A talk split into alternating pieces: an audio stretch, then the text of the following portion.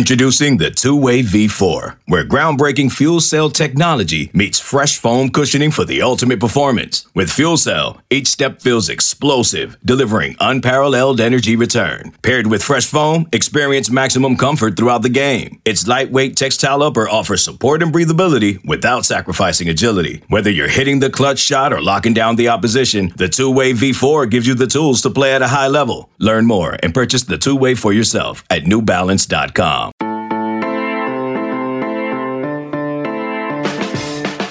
Good morning and welcome to the College Football Daily. It is Friday, March 18th. I'm your host, Collin Kennedy, and today we're going to be joined by Cody Nagel of Go Pokes 24 7 to talk Oklahoma State. The Cowboys start spring ball on Tuesday, and despite a strong 2021 campaign, a lot has changed since Oklahoma State was inches away from a Big 12 championship with even a potential playoff appearance. Cody helps break down all this and more.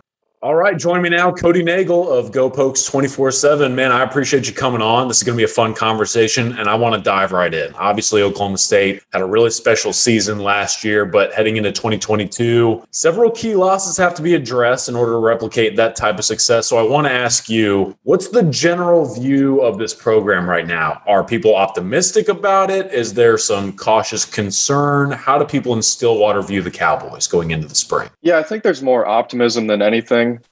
Um, you know, obviously the you know big successful season that they had last year was um, you know carrying that momentum into this year will be big. Like you said, there's still a lot of changes that they need to address, and you know, new defensive coordinator with Derek Mason. But you know, everything on that front seems to be pretty positive. Talking with a couple players and, and recruits and a couple coaches, you know, they're they're really excited about just the energy that he brings to the program and, and that side of the ball. And yeah, it's pretty optimistic right now. But you know, obviously, once we get into spring ball here and and you know next week or so, we'll start to answer some of those questions and, and start to figure things out. Real quickly, too, on this type of view, how do you feel Mike Gundy is from a comfortability perspective right now? Does he feel really good going into this spring? Is there some key issues he feels like have to be addressed? What What's his general perspective of his program currently? Yeah, I mean, we haven't gotten to talk to him yet before spring ball, but you know, just talking with him at the end of end of last season after the the Fiesta Bowl win, he seemed pretty optimistic too about the season, and I think that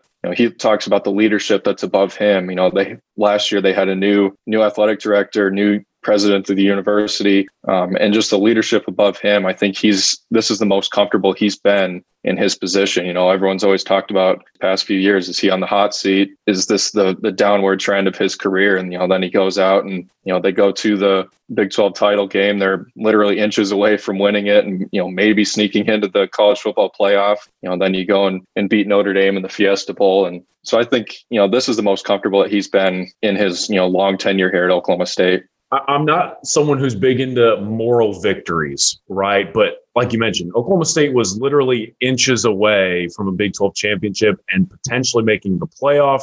They then go and have that incredible win against Notre Dame in the Fiesta Bowl. Do you feel like this Oklahoma State locker room gained a lot of confidence and momentum off of last season? And do you still kind of feel the effects of last year heading into the spring? Yeah, I think you will. I mean, there's still, you know, as much as they lose, you know, on the defensive side and, and some of those offensive weapons too, and just leaders on the offense, I guess, you know, there's still that that feeling that we can do this again. You know, there's still get Spencer Sanders back. Um, you know, this will be his, I believe, fourth year starting now. You know, they've still got a young receiving corps that is starting to get more and more comfortable with him. You know, I think the locker room is, you know, has their sights set on getting back to that Big 12 title game and and you know trying to win it this year. And you know they've they've got the pieces there. They've just got a few holes they need to plug and you know have guys step up into those positions.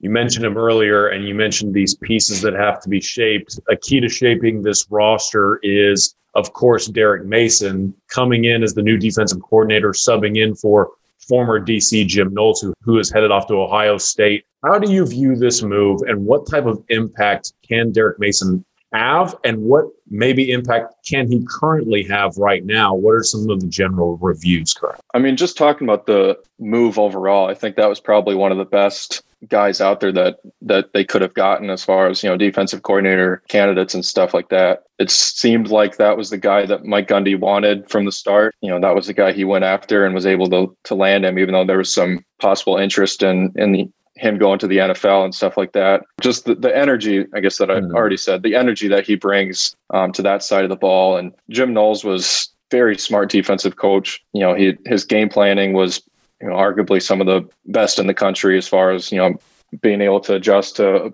opponents' offenses and stuff like that. But yeah, just the energy that he brings will will be big to that side of the ball for sure. I also wanted to ask you this too. So much is made of guys with former head coaching experience coming in in the coordinator position. Is there any value here for Mike Gundy bringing in a guy been a former head coach who can run his side of the ball, similar to maybe what Jim Knowles did when he was with Oklahoma State, or do you just kind of see that as a moot point as he enters the program? No, I think that's that's definitely a positive to have. The players will respond better to him, I think, um, and he'll be able to you know relate with the players better, and um, just that that leadership aspect that you want in in your coordinators too. I don't think that's really a mute point. I think it's actually a, a, positive for sure. Gundy's always had this kind of track record of you know going out and hiring the like no name guys for his for his coordinator spots you know, especially like on the offensive side, some of the guys that he's brought in from, you know, division two, division three ranks that kind of out of the blue hires that nobody expects at all. So, you know, for him to, to bring in an experienced coach like Derek Mason, that's, you know, had plenty of, plenty of success as a defensive coordinator. And then obviously going to, to Vanderbilt for a few years, which it's tough to win there for sure. But, you know, he was able to, to take them to a couple bowl games. So Let's talk about the unit that Derek Mason will be overseeing real quick. Obviously, coming in to coordinate that defense, it was a very special unit a season ago, one of the best in the country, and of course, probably the best in the Big 12, challenging Baylor. They have some key losses, some intriguing pieces coming back. What's the general view of this defensive group, and how does Oklahoma State try to retool it as it heads into the spring? Yeah, I think the big areas they need to address, obviously, is linebacker. You lose Malcolm Rodriguez and, and Devin Harper there in the middle. Um, you know, those are you know two of their leading tacklers from the past couple seasons. Um, and then secondary, they lose three safeties that were big for them. Um, you know, Kolby Harvell-Peel, Tanner McAllister and then Trey Sterling, who was a, a contributor a lot um, on that back end. And then you've got the the two starting cornerbacks too that are also gone. So there's a lot of holes that need to be filled in the secondary. Uh, but they've got two young cornerbacks that that I think will step up and and fill those spots, and Korie Black and Jabbar Muhammad. And then you know those linebacker spots. They're you know Malcolm Rodriguez was a, a three year starter there in, in, the middle, so you know filling his shoes isn't going to be an easy task. But you know there's some some younger guys in there that have you know been in the rotation the last couple of years that that should be able to step up there too. A lot of intriguing holes to fill, but we'll find out a little bit more about how Oklahoma State's going to address it. We're going to take a quick break and come right back. This episode is brought to you by Progressive Insurance. Whether you love true crime or comedy, celebrity interviews or news, you call the shots on what's in your podcast queue. And guess what? Now you can call them on your auto insurance too with the Name Your Price tool from Progressive. It works just the way it sounds you tell Progressive how much you want to pay for car insurance, and they'll show you coverage options that fit your budget. Get your quote today at progressive.com to join the over 28 million drivers who trust Progressive. Progressive Casualty Insurance Company and Affiliates. Price and coverage match limited by state law.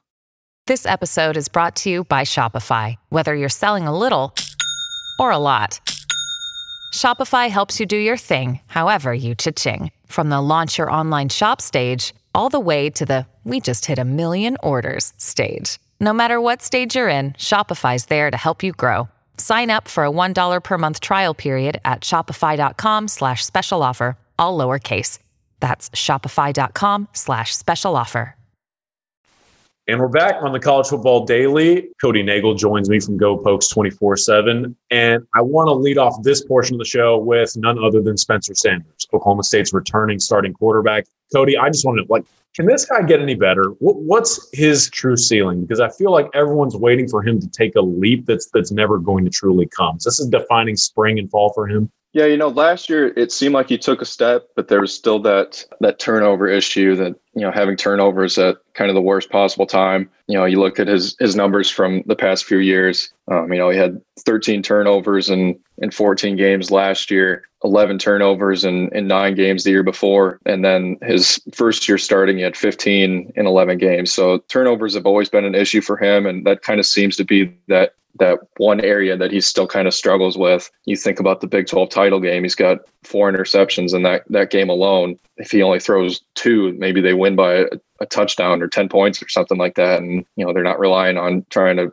punch it in there in the closing seconds. But, you know, he, he's gotten better. I think his decision making has improved. Last year, there was a lot of times where he was deciding to throw the ball out of bounds rather than you know throw it into tight coverage or make a throw that really isn't there. You know, another thing that's kind of hindered his progression, I guess you could say, is is the offensive line. I mean, they had their ups and downs as far as pass protection, and and luckily he is a mobile quarterback that he can scramble out of the pocket and pick up yards with his feet. But you know, I think just continuing to improve that decision making and you know not force throws. And then obviously if the offensive line can be more consistent pass blocking that'll help him as well. You mentioned the offensive line. Let's go from sanders to the group that will protect him. This is a massive question mark and chris hummer actually highlighted this in a piece on 247sports.com tell me about this front five and why it's such a big key of this roster going into the spring. Yeah, so you lose two big components um, in the in the interior with Josh Sills and, and Danny Godlewski, both former transfers that, that were big pieces for them last season and the past two years for for Josh Sills. But trying to fill those interior pieces and then just figuring out who goes where. They've kind of played musical chairs the past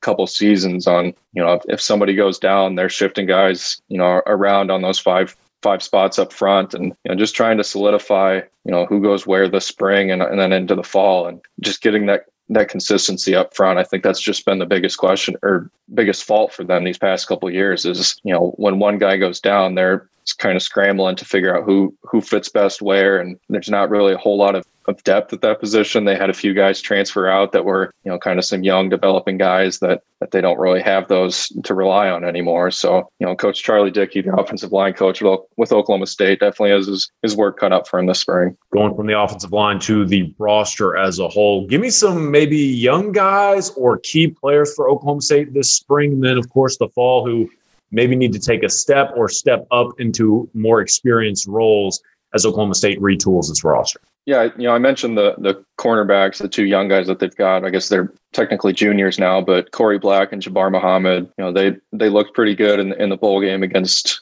against Notre Dame in the Fiesta Bowl. They've had they've been in their defensive rotation the past few years, uh, but now they'll be relied on as as the starting guys out there. You know, some some of the younger, like true freshmen that they're bringing in. You know, Talyn Shettron. You know, he was one of the top wide receiver prospects in in the country. You know, maybe they can work him into that really young receiving corps that they have and see what he can do overall with the receivers. I think just them stepping up. You know, you think about Tay Martin, who was their leading receiver last year. He's I believe he's the only guy in the Big 12 that went over a thousand yards last year. You know, that's a big loss for them. But just the development that they've got and chemistry that they've got with Spencer Sanders will, will be big this spring too. Oklahoma State starts spring practice on Tuesday. I can't wait to see what these young guys and key players do as we get into spring ball. And then, of course, Oklahoma State tries to return to the Big 12 championship. Cody, this is a lot of fun, man. I really appreciate you joining me. For sure. Thanks for having me. Appreciate it. All right, that's Cody Nagel. Really appreciate him hopping on. Check him out on Twitter at Cody Nagel247 and go to GoPokes247.com to read his coverage of the Cowboys. By the way, feel free to subscribe to this podcast feed and leave a five star review for producer Lance Glenn and my guest Cody Nagel. I'm Collin Kennedy saying we'll see you next time on the College Football Daily.